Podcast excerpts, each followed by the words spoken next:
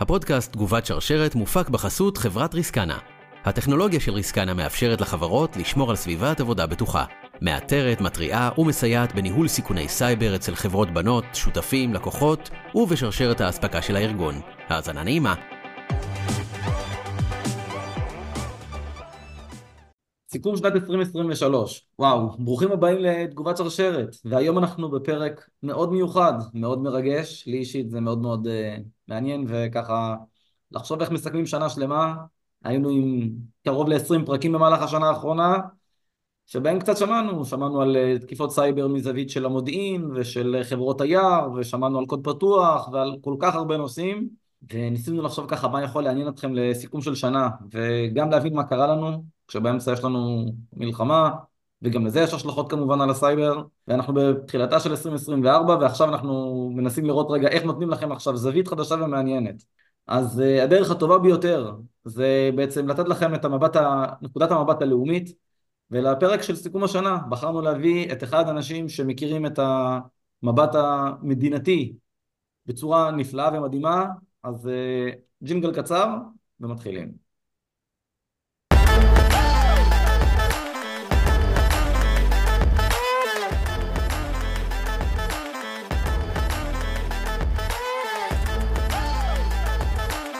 אוקיי, מתחילים.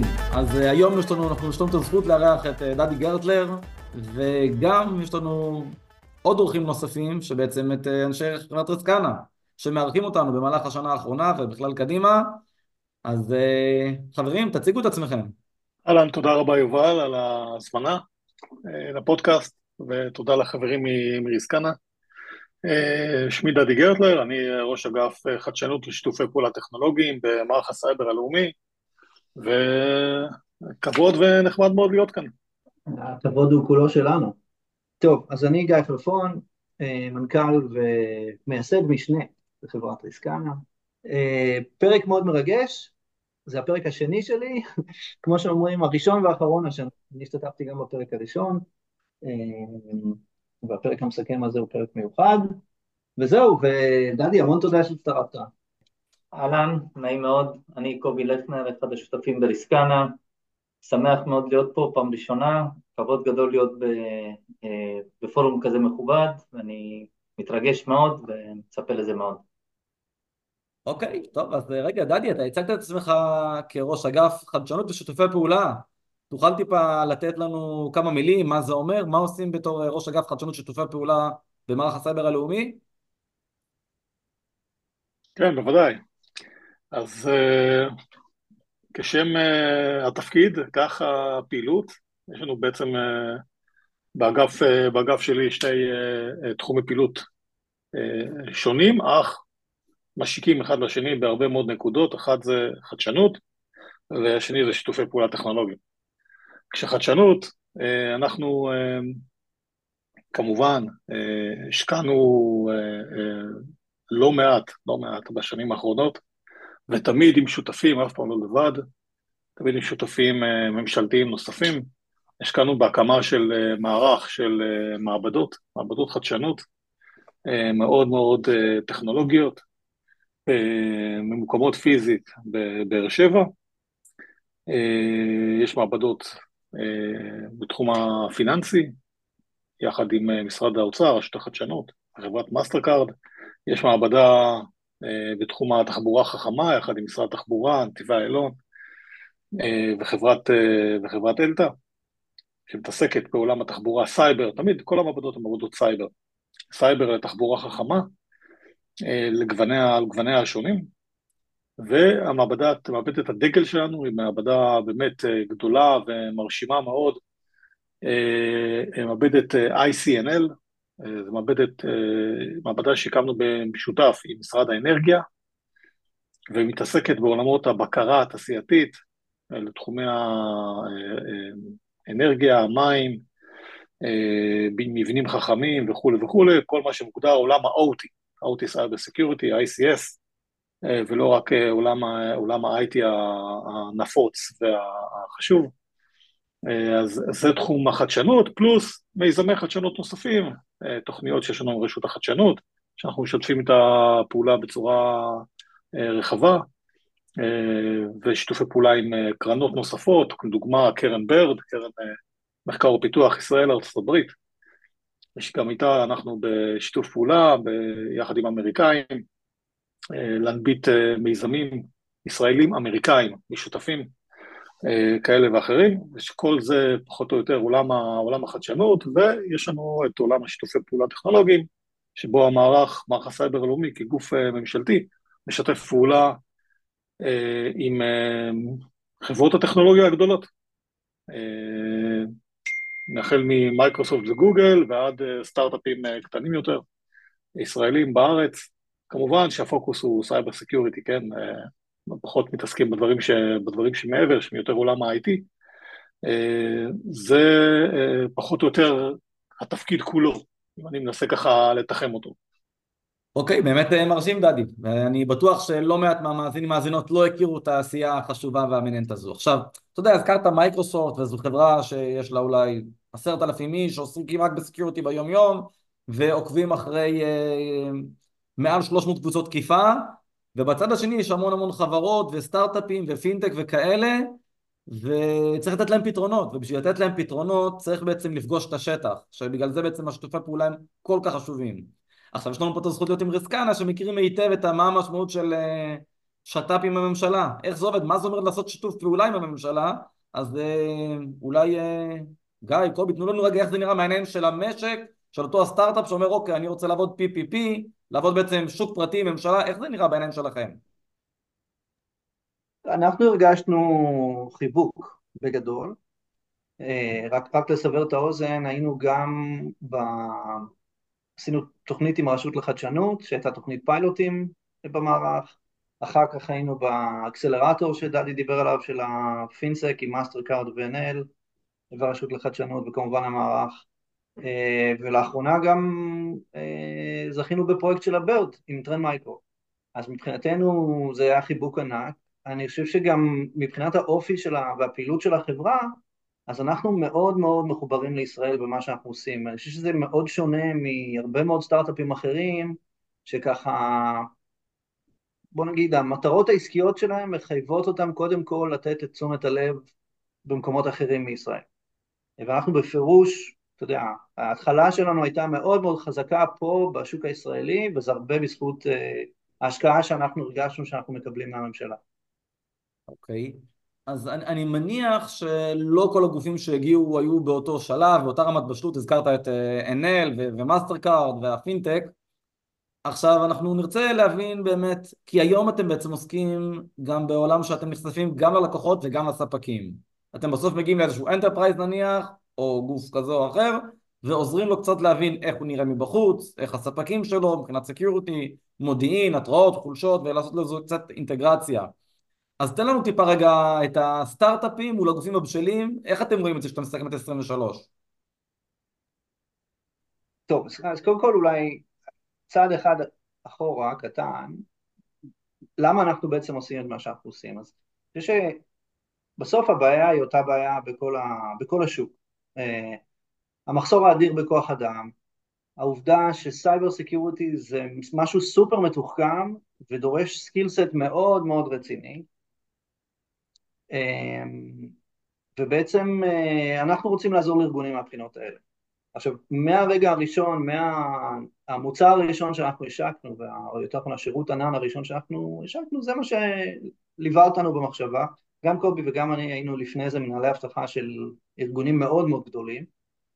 אמ, ובעצם כשאתה מנהל אבטחה של ארגון מאוד מאוד, מאוד גדול, התחושה שיש לך היא תחושה של לפחות, אה, אני חושב שברוב, אני יכול לדבר בשם רוב הסיסויים ברוב הארגונים, לא מספיק משאבים, אה, קשה לגייס כוח אדם, ואתה במרדף אחרי הארגון. וזו ההרגשה שבעצם רצינו לשנות, וזו הסיבה שלשמה בעצם אה, התכנסנו נקרא לזה. ובאמת העניין הזה של להשתמש במודיעין פתוח ולהסתכל על ארגונים מבחוץ, זה משהו שהוא, מבחינתנו ראינו את זה בתור דרך שבה הגוף הסקיורטי בארגון משקיע מעט מאמצים יחסית אה, ומקבל value מאוד מאוד גדול. למה מעט משאבים? כי הוא לא צריך ללכת אה, לאנשי IT ולבקש מהם רשימות גדולות של כתובות IP, הוא לא צריך לעשות white listing, וזה נותן לו visibility, אתה יודע, בסוף אמרנו במרדף הזה אחרי הארגון, אני מאוד מאוד קשה לי להבין איזה מפתח הרים איזה שרת, ומי פתח איזה פורט, והארגונים הם גדולים ומבוזרים, ועם הענן גדלים עוד יותר ועוד יותר מהר. אז זה, זה ככה המחשבה שליוותה אותנו. ואם אני, אתה יודע, אני, אני מסתכל על 2023 ובאופן כללי, המצב משתפר. זאת אומרת, בפירוש, לפחות בפרספקטיבה שלי, יש יותר ויותר מודעות של הנהלות, של עובדים, יש יותר תקציבים, אבל מהצד השני, גם התוקפים משתפרים. זאת אומרת, אם ה... אני חושב שאם האתגרים פעם היו הרבה יותר בלשכנע את ההנהלה ולהביא את ה budget, היום זה כבר, זה עובר shift כזה למה אני עושה עם ה budget כדי להתמודד עם גודל הבעיה, עם, עם, if that makes sense. אז, אז זה 2023 בעיניי היא, זאת אומרת, היא more of this, זאת אומרת, האצה של התהליך הזה של ה-maturity של הארגונים, מצד שני, אולי באמת התוקפים גם כן נהיו יותר, יותר מהירים, יותר טובים במה שהם עושים, אנחנו רואים שהרנסומוור הפך להיות, בוא נגיד אם ב-2022 רנסומוור היה תופעה שהיא בעיקר קרימינל, היום אנחנו רואים שזה הדרך uh, גם למדינות לעשות את מה שהם עושים, uh, וארגונים כמובן חייבים להתייחס לזה ו, uh, ולהגיב בהתאם.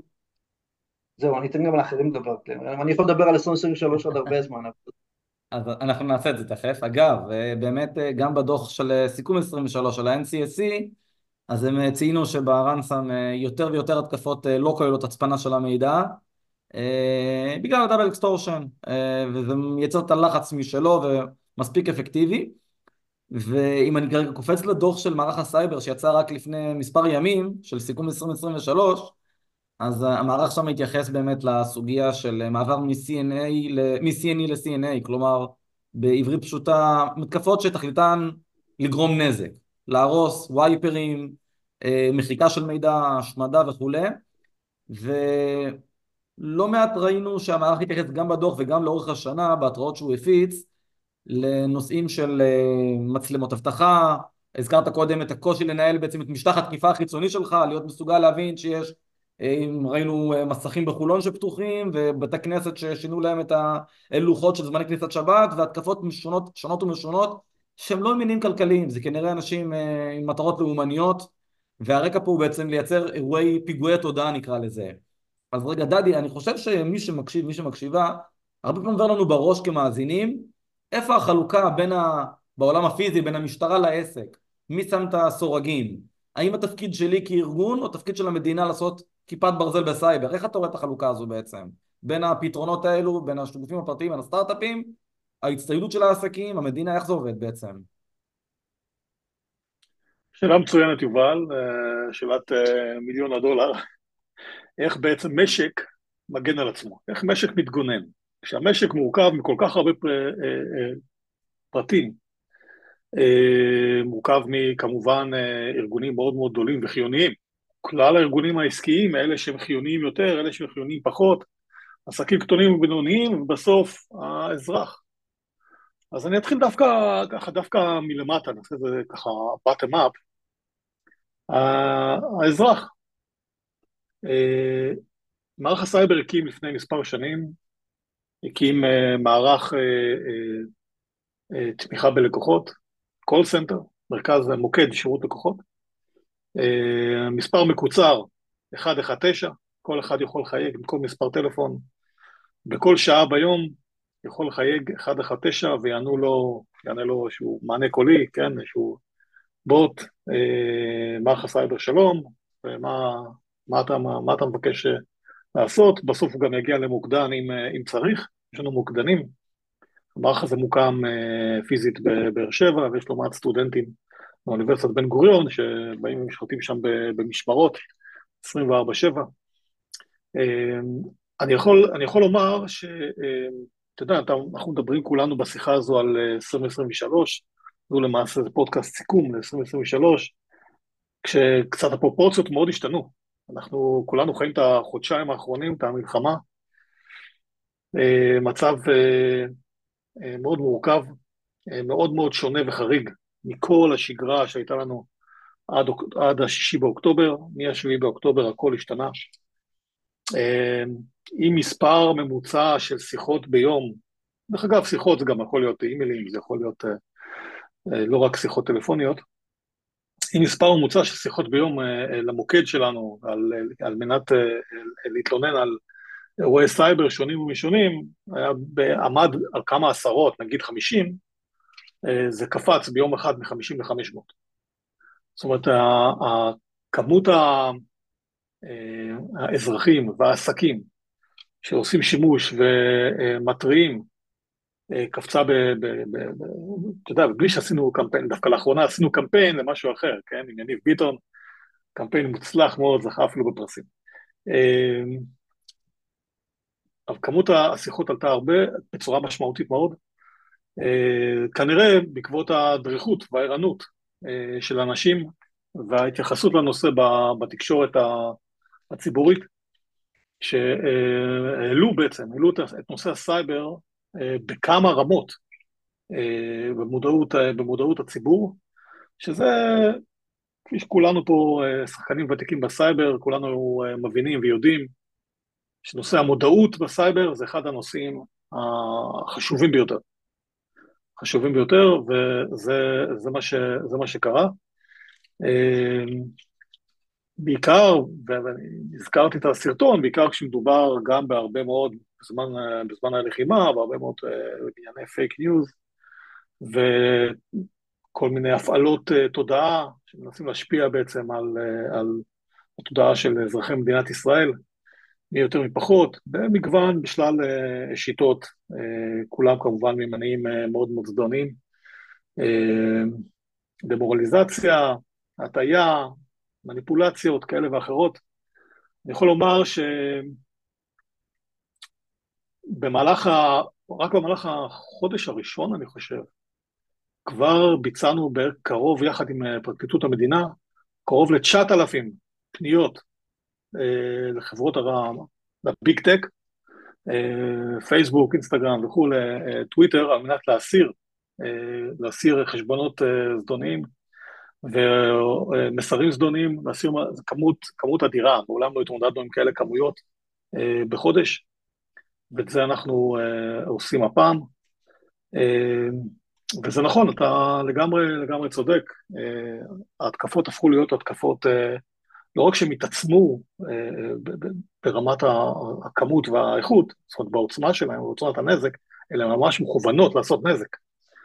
אה, יש פחות, אה, נקרא לזה, אותו מין סוג של אורך רוח שהיה קיים בעולם הסייבר, שתוקפים, תקפו לאט לאט, והשיגו אחיזה, והורידו כלים, ונעו בתוך הרשת, והתחילו להזליג מידע החוצה, כל אותן מתודות שהיו ארוכות טווח, כל ה-kill chain שהיה יחסית מתוח על ציר הזמן, הוא מאוד מאוד התקצר, הם ישר מגיעים וחותרים אה, לגרמת נזק. אה, ויש, אה, ואנחנו רואים, אנחנו אכן רואים לא מעט שיתופי פעולה, קודם כל בין קבוצות תקיפה שונות, שגם הם מאוד מאוד התרבו בשנים האחרונות. לפני, אתה יודע, כמה שנים בודדות, בוא נגיד, לפני הקורונה היו אולי 4-5 קבוצות תקיפה שהתעסקו פה אה, של bad guy שהתעסקו פה עם האזור שלנו, כן, על רקע לאומני, זה קפץ אה, ל-15.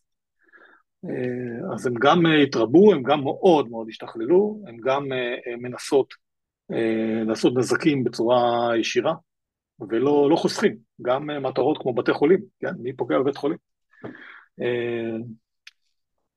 דבר אוקיי. שנפח להיות בשגרה.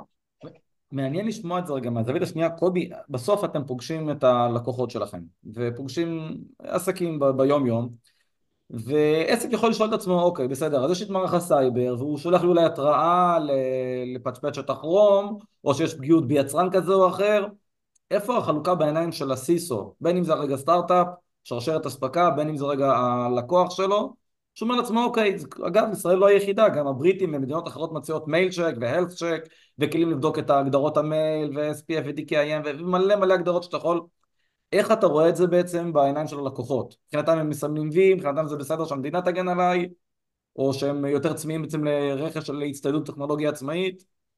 מה אתה רואה בעצם?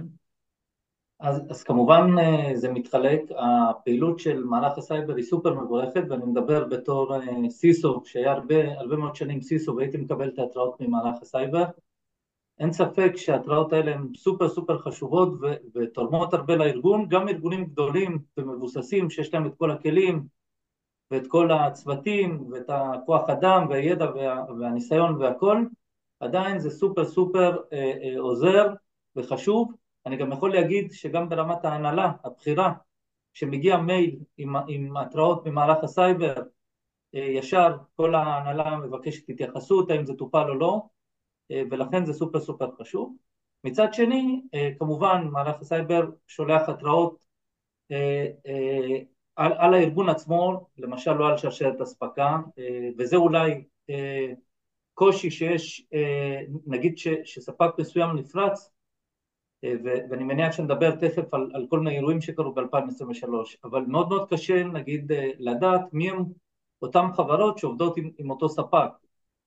אז, אז כתוצאה מזה הרבה פעמים ההתראות הן לפעמים כלליות, הודעה כזאת של כל מי שעובד עם הספק הזה והזה ת, תבדקו, אז, אז כמובן שזה מאוד מאוד קשה, כי גם, גם צוות security וגם ה CISO עצמו לא תמיד יודע מי הספק ומי לא, גם הוא צריך מערכת שבעצם מתממשקת למערכת ה-ERP שלו כדי להבין אה, מי נגד מי. כל הנושא של בדיקה על ספקים אה, היא מן הסתם משהו שנופל באחריות ה-CISO והצוות אבטחת מידע, זה משהו שמערך הסייבר לא יכול לעשות בשם אה, הארגון עצמו.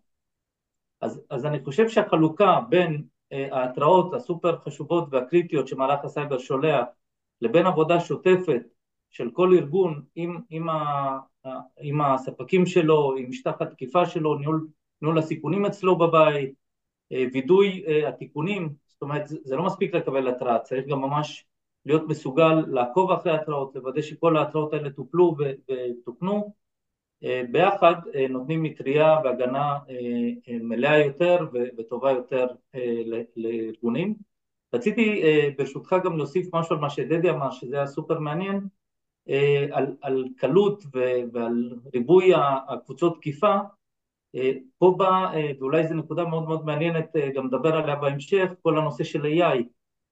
בעצם AI זו טכנולוגיה מגניבה שמאפשרת הרבה מאוד דברים טובים, אבל כמובן גם האקרים מנצלים את הטכנולוגיה הזאת לרעה, והרבה יותר קל להם להוציא תקיפות לפועל הרבה יותר מהר להם אה, להוציא תקיפות אה, מתוחכמות ומתקדמות לפועל, ומכאן אה, בעצם אני מתחבר למה שדדי אומר, שבעצם יש הרבה יותר קבוצות תקיפה, הידע שלהם לא צריך להיות מהטובות ביותר בעולם, זאת אומרת ממש אתה נכנס לאחד מכלי ה-AI, מבקש תכתוב לי malware שעושה ככה וככה והופ, יש לך malware סופר מתקדם.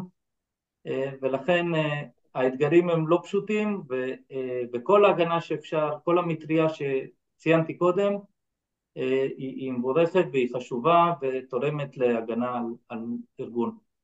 דדי, הזכרת קודם את אה, נושא, את מגזר בתי החולים, שאלת מי תוקף בתי חולים, ובאמת ראינו לצערנו שפורסמו לפחות השלושה בתי חולים בארבעה חודשים, אז זה באמת נהיה בכותרות לאחרונה ובמוקד, לא רק בארץ, אבל בפרט בארץ. אבל אני חושב שכשמאזינים, אתה יודע, מי שחושב רגע על המשק, אז אומר, טוב, בתי חולים יש לנו את אה, משרד הבריאות, לבנקים יש את המפקח על הבנקים, אה, לחברות ביטוח יש את רשות שוק ההון, וכביכול, אתה חושב משק, זאת אומרת, יש להם את הרגולטור לכאורה. אבל כשמסתכלים על הדוחות אה, של סיכום 23, גם של מייקרוסופט, גם של מדינות, בריטניה, אוסטרליה, אז אתה מוצא את האקדמיה ואת ה-IT ב-top 3 ולפעמים ב-top 5. לא פעם, לא, לא מעט דוחות מציינים אותם ב-top 3. ואתה אומר לעצמך, אוקיי, איך אני כגוף אה, אקדמיה, או כגוף IT, שזה שרשרת אספקה קלאסי, איך מדינה מפקחת על אה, מגזר כזה?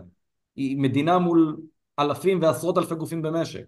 אה, יובל, שאלה מצוינת, באמת שני תחומים אלה, גם אקדמיה וגם שוק, שוק ה-IT, הם שווקים מאוד רגישים, הייתי אומר, או מאוד פופולריים בקרב תוקפי הסייבר, לא רק בארץ, אבל אני מתייחס למה שקורה בארץ. הם לא שווקים זהים, זאת אומרת, לפחות אם נסתכל על אה, מדינת ישראל, אז אה, שוק האקדמיה עדיין הוא אה, תחום ויש לו איזשהו מין, לא בדיוק רגולטור, אבל מאגד, אפשר, זאת אומרת, יש מספר תחום יחסית של גופים אקדמיים.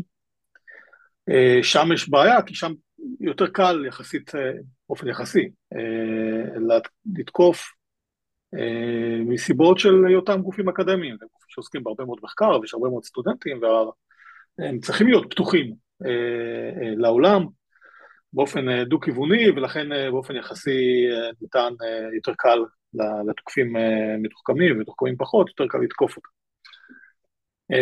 חברות IT סיפור אחר לגמרי. חברות IT, חברות שאנחנו מסתכלים עליהן כחברות עם נקודת, חברות נקודת ריכוז, חברות האב.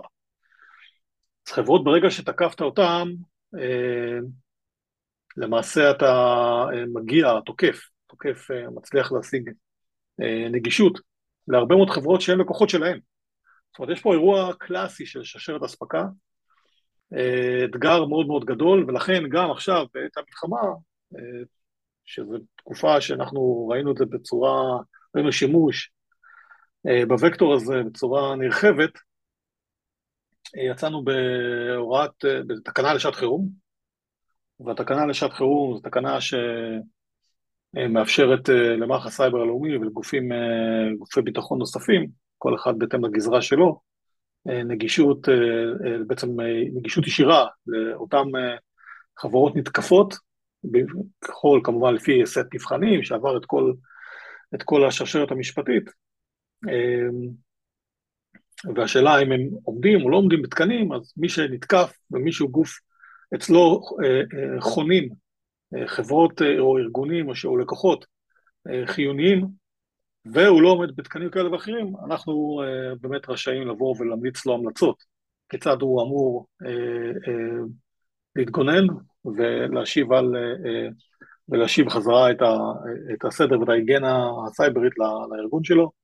מקרה קלאסי של שרשרת אספקה, פגעת באחד במקום מרכזי, ממנו אתה פגעת לפעמים אפילו קשות, בלא מעט ארגונים בו זמנית. אוקיי, נרצה רגע אולי לקחת את זה לשלב שלפני שאתה מקבל את הטלפון במערך הסייבר, ומודיעים לך שחברה כמו על פי פרסומים לא זרים, Signature IT, שם קוד, נתקפת, ואז פתאום אתה שומע בחדשות ובכתבות, ואתה מקבל מייל או טלפון. אז גיא או קובי, איך, איך ארגון יכול בעצם, לפני שהוא מקבל את הטלפון, לקחת צעדים ולהשתמש בטכנולוגיות בעצם, בשביל שזה לא יקרה, בשביל להגן על עצמו מפני תקיפה אצל הספקים שלו. אז רגע, לפני שאנחנו עונים על זה, אני, אני חייב להגיד משהו על, על המלחמה, אבל אתה יודע, על, על המצב שלנו בכל האירוע הזה. אז, אז קודם כל, אני חושב שבעיניי, כן, ואני נקרא לזה, רואה הרבה חברות בהרבה מדינות, ומשקים שלמים אפילו, אני חושב שמדינת ישראל הייתה ערוכה מבחינת סייבר בצורה יוצאת דופן לכל האירוע הזה. זאת אומרת, אם אני מסתכל על מדינות אחרות שאנחנו עובדים איתן, מדינות קטנות לצורך העניין, שלא נגיד את שמם, המצב שם, המצב במדינ... ברוב המדינות, ואפילו מדינות גדולות, הוא כל כך הרבה יותר רע, שהנחת היסוד היא שכאשר תפרוץ מלחמה, האויבים שלהם הם כבר בתוך התשתיות, אוקיי? וההשבתה לא תהיה אופרטוניסטית על בסיס התקפות שיקרו בזמן המלחמה, אלא הם הוכנו מבעוד מועד, הרבה מאוד שנים אפילו, התוקפים כבר יושבים בתוך החברות, יושבים בתוך הנקודות מפתח, זה יכול להיות בשרשרת האספקה, זה יכול להיות בארגונים עצמם, ומחכים לרגע פעולה, כמו סליפר סלס בריגול לצורך העניין. ואני חושב שמה שאנחנו רואים במדינת ישראל אחרי, מאז פרוץ המלחמה, לפחות מעט מאוד מקרים שאנחנו יכולים להגיד, הייתה פה הכנה מאוד מאוד ארוכת טווח, שלא תפסו אותה, וכן יש פה איזשהו ניצול שהוא ניצול, אני לא בטוח אם אופרטוניסטי זה המילה הנכונה, אבל הוא ניצול בזמן האירוע, אוקיי? ולא מאוד מאוד לפני. אז זהו, אז רק להגיד, בעיניי מגיע לנו, ועוד פעם, אני, אני נזהר פה, אסור לנו להיות יהירים בכלל, ואתה יודע, אני חושב שכל המלחמה הזאת זה, זה איזשהו אירוע כזה שבו אנחנו כל הזמן צריכים לבחון, צריך להסתכל על עצמנו בגלל מה שקרה, אבל אני כן, אני כן חושב שזה נכון להגיד ש, שהיינו ערוכים, ומצב הסייבר בישראל הוא, הוא הוא טוב יחסית, זה לא שלא ספגנו אירועים, זה לא שקרו דבר, לא קרו דברים רעים מבחינת סייבר, אבל כן יחסית המצב היה טוב. לשאלתך, בנושא איך אפשר להקשיח את שרשרת האספקה, או להתמודד עם הסיכונים של שרשרת האספקה, אז אני חושב שזה קצת כמו כל שאר הסיכונים. קודם כל, אני חושב שהמפתח הוא במודעות, נכון? היכולת שלך וההשקעה שלך בלהבין את גודל הבעיה ולהבין את הסיכונים, שזה אומר בעצם לעבוד עם, עם כל הגורמים העסקיים הפנימיים בחברה, כדי להבין מי הספקים, מי הספקים הקריטיים, מי אלה שיכולים לפגוע בנו יותר, שאם הם ייפגעו אז אנחנו ניפגע בצורה לא ישירה. זה יכול להיות IT וזה יכול להיות לא IT, נכון? שרשרת האספקה היא, היא הרבה מעבר ל-IT, ברוב הארגונים. האמת שאני לא יודע את התמהיל במשק הישראלי בין חברות הייטק ללא חברות הייטק, אבל אני חושב שברוב הארגונים הם הרבה יותר תלויים בספקים אחרים, לא מבחינת IT, ואם הספקים שלהם ייפגעו בגלל מתקפת סייבר כזו או אחרת, אז זה שרשר, אז פשוט הפס ייצור יעצור, העסק לא יכול למכור אותו. אז, אז בעיניי השלב הראשון ואחד החשובים זה קודם כל דע את עצמך ודע את האויב, נכון? תדע מי הספקים שלך החשובים ומה האיומים ש... או מה, כן, מה האיומים מבחוץ על הספקים האלה. זה הפרספקטיבה שלי לעניין. אם, אם אוכל להוסיף, כמובן אני מסכים עם כל מה שגיא אומר, יש בעצם עוד, עוד שני אלמנטים חשובים לטובת הגנה בתקיפות שרשרת אספקה. אחת היא כמובן התפקיד ש, שמערך הסייבר לקח על עצמו, שהוא נותן מענה לספקים שמן הסתם קטנים יותר ויכולים להשקיע פחות כסף באבטחת מידע ופחות משאבים, וה, והיכולת הזאת שבעצם מערך הסייבר מנטר את כל המשק ושולח להם התראות ושולח להם הגנות ומשתמש בכל מיני כלים ש, שאולי הם לא, לא היו יכולים לקנות ולרכוש בעצמם ואין להם את הכוח אדם גם להפעיל אותם, אז זה נותן boost מאוד מאוד רציני להגנה הכלל המדינתי. והחלק השני, אני חושב שארגונים גדולים צריכים כל הזמן לדרוש ולהעלות את הרמה של הספקים שלהם, לבקש לעמוד בסטנדרטים מסוימים.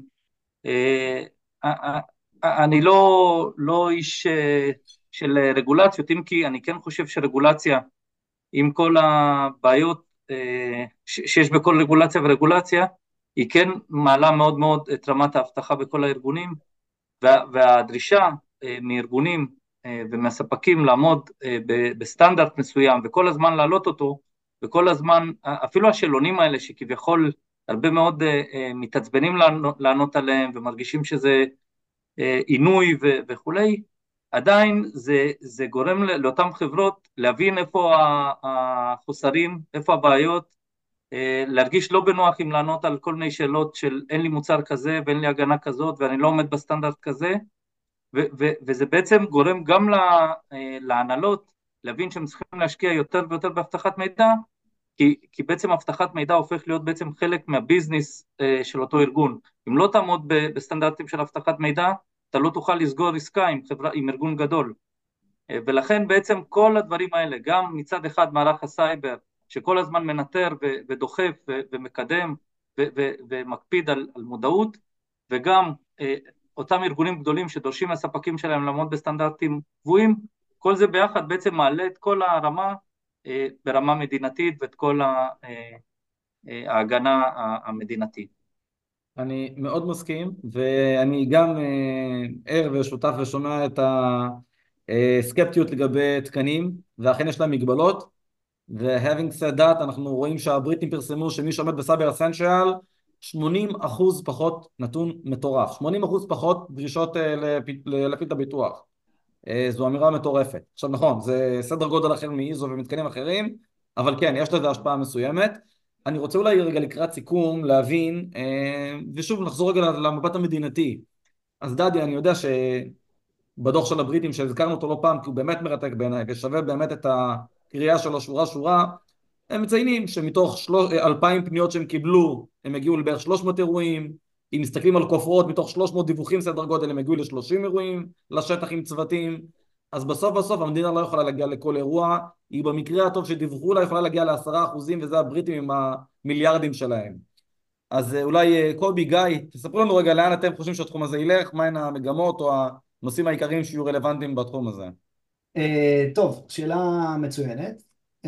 כולם מדברים על AI, אז נראה לי שגם אני אגיד משהו בהקשר של AI ב-2024 ושרשרת האספקה, אז אני חושב שברור שצריך לחלק את זה לשתיים, ברור שתוקפים אה, עושים אדפטציה יותר ויותר של שימוש ב-AI, רואים את זה אה, בצורה מאוד בולטת באזור של אה, ייצור של social engineering campaigns, אני בכוונה לא אומר פישינג, אלא across the board, הרבה צורות של social engineering, זה יכול להיות smishing וזה יכול להיות כל מקום שבו נדרש בעצם ייצור של תכנים שנועדים להוליך שולל את המשתמש, ובצד המגן כמובן אנחנו משתמשים יותר ויותר ב-AI, אם זה, זה כדי לפתור כל מיני בעיות בעולם של סייבר סקיורטי ובעולם של שרשרת האספקה בפרט, אני חושב שהבעיה הכי הכי גדולה, אה, או אחת הבעיות הכי גדולות,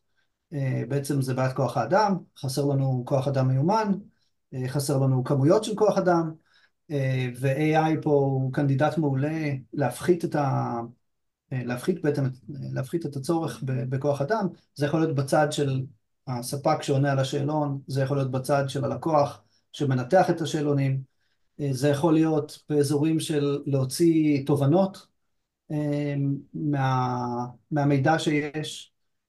אז באמת כל האזורים האלה שבהם אנחנו יכולים להיעזר ב-AI כדי להפחית את, ה, את התלות שלנו בכוח אדם וכדי להפיק יותר ממה שיש לנו, אני חושב שזה, פה, פה הולך להיות, הולכת להיות בשורה ב-2024. אני מסכים לגמרי עם מה שגיא אומר, AI זה באמת התחום שהולך לתפוס המון המון אה, בשנים הקרובות, המהפכה של AI אה, משני הצדדים כמו שגיא ציין גם בצד התוקף וגם בצד המגן. כמובן ככל שהמצב הביטחוני בארץ אה, ימשיך להיות ככה לא, לא יציב אז אנחנו גם נראה הרבה יותר מתקפות בעולם הסייבר והיות וכנראה שהחוליה הכי חלשה זה תמיד שרשרת אספקה או האדם עצמו, כמו שגיא ציין פישינג וכולי, אה, אנחנו נראה יותר ויותר התקפות הרבה יותר מתוחכמות בגלל טכנולוגיות AI, אה, הרבה יותר קלות לביצוע, לא, לא נדרש ידע אה, מאוד מאוד מקצועי, ואנחנו נראה כמות מאוד מאוד גדולה הולכת וגדלה של התקפות בתחום של שרשרת אספקה, ומאידך נראה את כל הפתרונות שמגנים על TPRM אה, עוברים ליותר אה, אה, אוטומציה, יותר תובנות ש-AI בעצם יכול להכניס לאנליסטים ואני צופה משחק מאוד מעניין תוקף מגן שיתפתח לכיוונים מרתקים. מעניין. דדי, בצד של מערך הסייבר, האם יש תוכניות, פרויקטים, דברים שככה אתם מסתכלים ברמה הלאומית לכיוון 2024 שאתם יכולים לשתף אותנו? כן, כמובן. אה, קודם כל אני רק אתייחס למה ש... שנאמר פה על ידי החברים, על ידי גיא, על קובי. כמובן ש-AI, עכשיו אנחנו בעידן המרוץ ל-AI, אוקיי? אז המרוץ ל-AI התחיל ככה לפני אה, כשנה, אה, עם הפריצה לחיינו של ה... הייתי אומר את זה, של ה... Gen AI ו-Chat GPT וכולי וכולי, פתאום הכל נעשה כזה נגיש ומהיר אה, ושימושי. אה, וניתן, אה, וכל אחד, כל אחד אם אתה מגן או אם אתה תוקף, כולם מנצלים, מנצלים, מנסים לנצל למקסימום ולומדים את הנושא, אז יש פה עקומת למידה, ועקומת למידה מהירה כמו שקובי אמר, וכולנו נחשפים בעצם לאתגרים חדשים ועולם חדש, כל החברות, כל הוונדורים, כולם רצים מאוד מאוד חזק ל-AI, להוסיף יכולות AI בתוך המוצרים שלהם, הרבה מאוד לטובת אוטומציות, לטובת אה, שיפור תהליכים, לטובת שיתוף ידע, וכמובן יש גם את העולמות של הדיפ פייק וכולי וכולי שצריך לדעת להתמודד, הקהל הרחב פתאום צריך לדעת להתמודד עם זה וצריך להבין שמה שתמונות או סרטונים או לצורך העניין גם את הפודקאסט הזה יכולנו לעשות עם AI ועכשיו תרגם אותו למלא שפות ולהפיץ אותו לכל עבר בטקסטים אחרים לגמרי. אז צריכים, כולם צריכים להסתגל בעצם לעולם, לעולם החדש הזה אנחנו כמובן בתקופת מלחמה. אם אנחנו ב- לפני פחות מחצי שנה הסתכלנו ככה על הלחימה על החזית בין אוקראינה לרוסיה אמרנו מה קורה לסייבר בתקופת מלחמה? ובואו נראה איך אפשר ללמוד מזה. פתאום זה נוחת עלינו ואנחנו בתוך זה ואנחנו צריכים uh, uh, לדעת להתמודד עם זה, ההתמודדות היא שונה מהתמודדות של ימי שגרה זה כמובן הולך ללוות אותנו גם בחודשים הבאים. uh, זו הנחת, uh, הנחת עבודה. uh, ולך תדע, העולם משתנה. אי אפשר לדעת עם מלחמה או בלי מלחמה איך, איך זה ייראה בסוף 24 או בתחילת 2025 אבל אלה הכיוונים, לשם אנחנו הולכים. אין ספק, כבר כן, יש פודקאסטר שעשה פרק שלם באמת שערך אותו AI, אז כן, זה נהיה מעניין, ואל תגלה את הסודות שלנו, עוד יחשבו שבאמת אנחנו יושבים פה ומדברים, אז, אז כן, אז זה נשמע מעניין ומסובך, וגם בדוח סיכום שנה היפה של ארז דסה, שבאמת מגיע לו פרגון על עשייה ושיתוף ידע בקהילה. בחור מדהים, בחור מדהים, בחור נכון, מדהים. באמת מגיע לו אז פרגון. והוא, אחד מהדברים שהוא התייחס אליהם בסיכום שנה שהוא הוציא זה הנושא של יצירתיות, אני אקרא לזה כשם כותרת, כשם כללי, יצירתיות שאומרת שהתוקף בעצם סוחט גם את הנפגע באמצעות פנייה לרגולטור, להלשין על ה-GDPR על הפרה או על דלף מידע, ויצירתיות אחרת שהיא בעצם לא רק לסחוט את הגוף אלא גם את הספקים שלו בעצם, ולהגיד שגם המידע שלכם דלף, ואם לא תשלמו אז גם אתם בעצם חשופים, ובסוף בסוף זה ילך כנראה גם לקצה גם עד לאדם הבודד שהרשומה שלו דלפה וגם ממנו ינסו להוציא את הדולר או שני סנט, אז זה נהיה מעניין ו-AI כנראה רק יוסיף פה מורכבות. אז אנחנו לא רוצים לסיים בצורה ככה יש... פסימית, כן? רגע, תן לי רק להשחיל עוד, עוד, עוד שתי מילים על, על AI, אם כבר, אני, האמת שאני השם שפתחנו בזה, אבל אני בכל זאת... אני בכל זאת יוסיף על זה עוד כמה נקודות שאולי מעניינות את ה... יעניינו את המאזינים והמאזינות. אז קודם כל, כמובן, אולי לא אמרנו את זה וזה חשוב להגיד, AI זה שרשרת אספקה, נכון? זה, זה חדש. זאת אומרת, היום כל הספקים שהארגון היה צריך להתמודד איתם, וכל אחד עם הקשיים שלו, ולהבין את האיומים והאתגרים, אז עכשיו, הופה, יש פה שחקן חדש, שמה שהוא עושה זה אוסף את המידע שלנו, וזה חשוב להגיד, ו... גם פה נצטרך לחשוב על, על איך להגן על עצמנו מכל מיני אירועים של הרבה סביב דליפות מידע אני מאמין, אבל יכול להיות שגם דברים אחרים.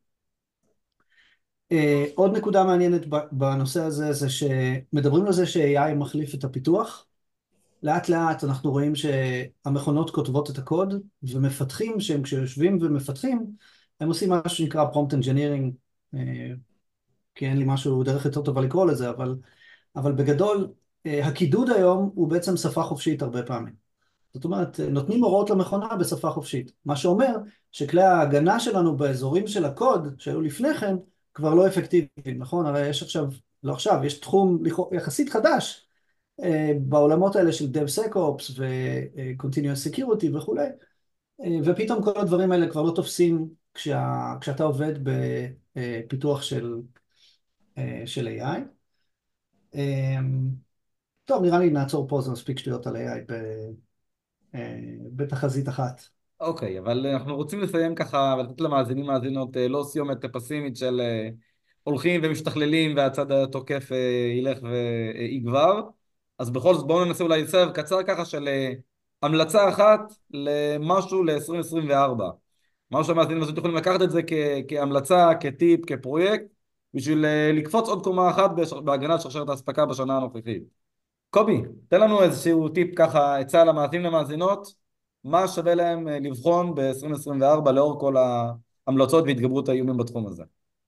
אז, אז אני מתנצל שאני חוזר קצת לנקודה של ה-AI, אבל אני רואה בזה בשורה משמחת לצד של המגנים. לצד הרגולציה שהיא מאוד מאוד חשובה כי מביאה איתה המון המון ערך והבנה, צריך כמובן לעשות מעבר לרק רגולציה.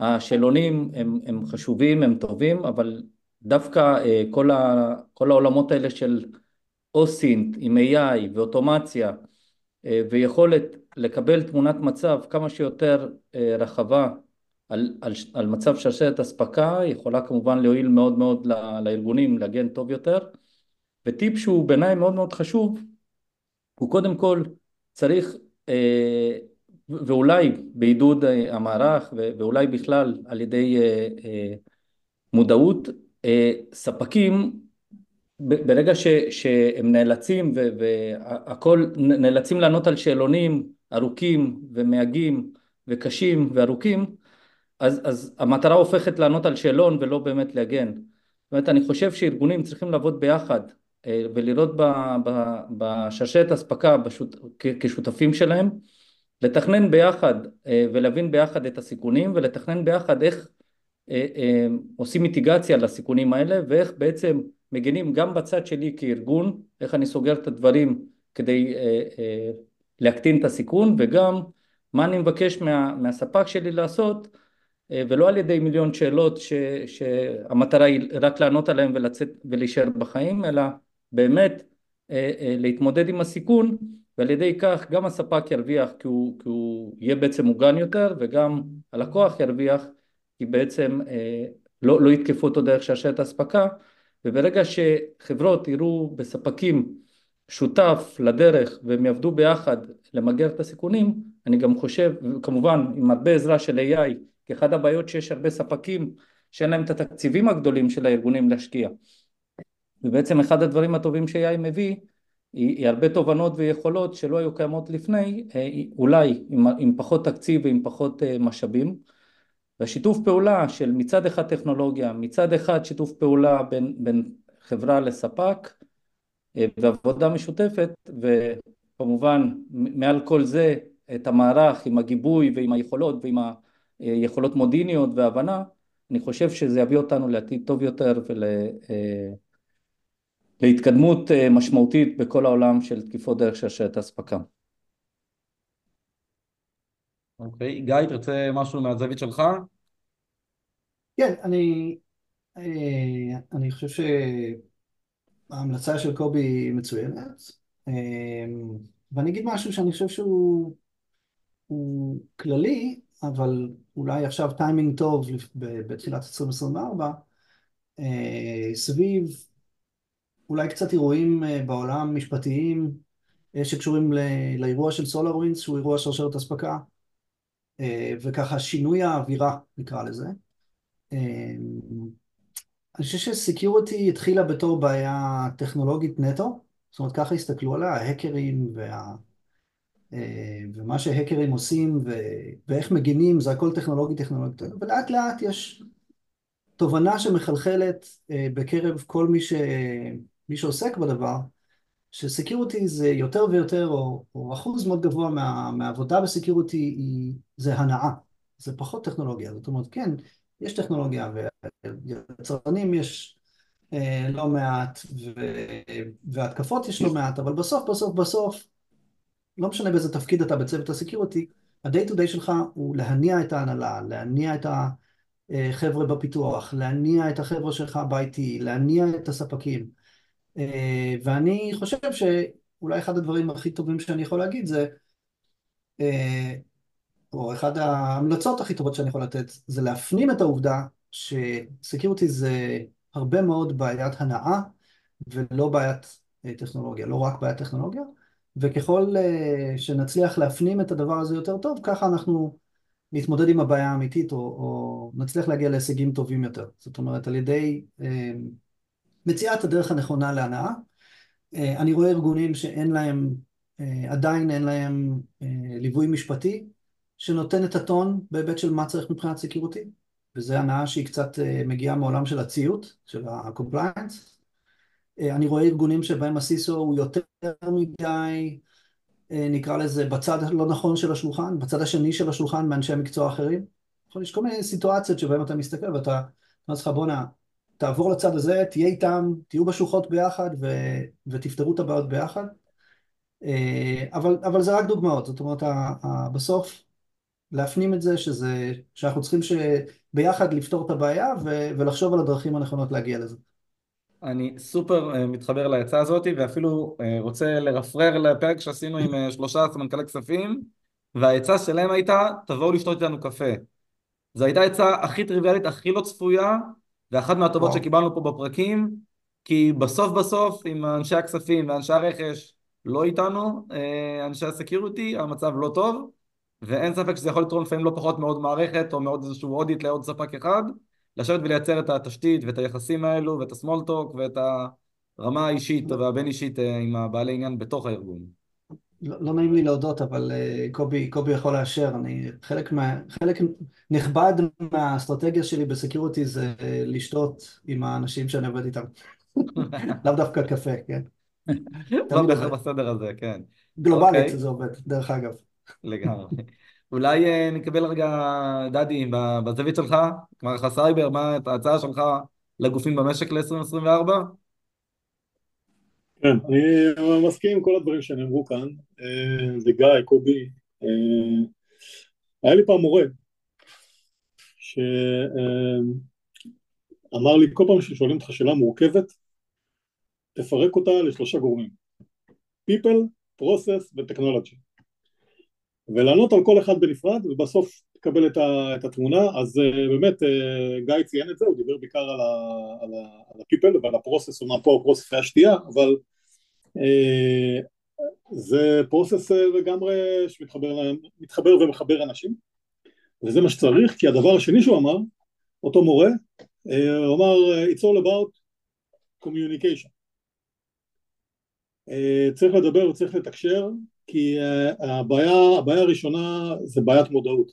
לא כולם סיסויים ולא כולם אנשי תקשורת ולא כולם אנשי סיסטם ומבינים בסייבר או ב security או ב-IT או בכלל. אה, ורוב העולם לא כזה.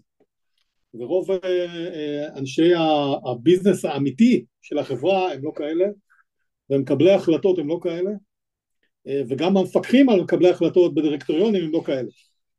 ולכן חייבים להתחבר ואני רוצה פה להעצים כן, את מה שנאמר ולהתחבר להתחבר, להתחבר לכל זה, זה מאוד מאוד אה, חשוב. אה, כמובן שהדבר הראשון זה, זה מודעות, צריך להעביר את המודעות, ואם זה AI צריך להעביר את הסכנות, להגיע למודעות או לדברר את המודעות של הסכנות וגם ההזדמנויות שיש ב-AI לכל צד, זה חשוב מאוד כי AI פתאום הוא לא, הוא לא human in the loop, אלא הוא machine in the loop.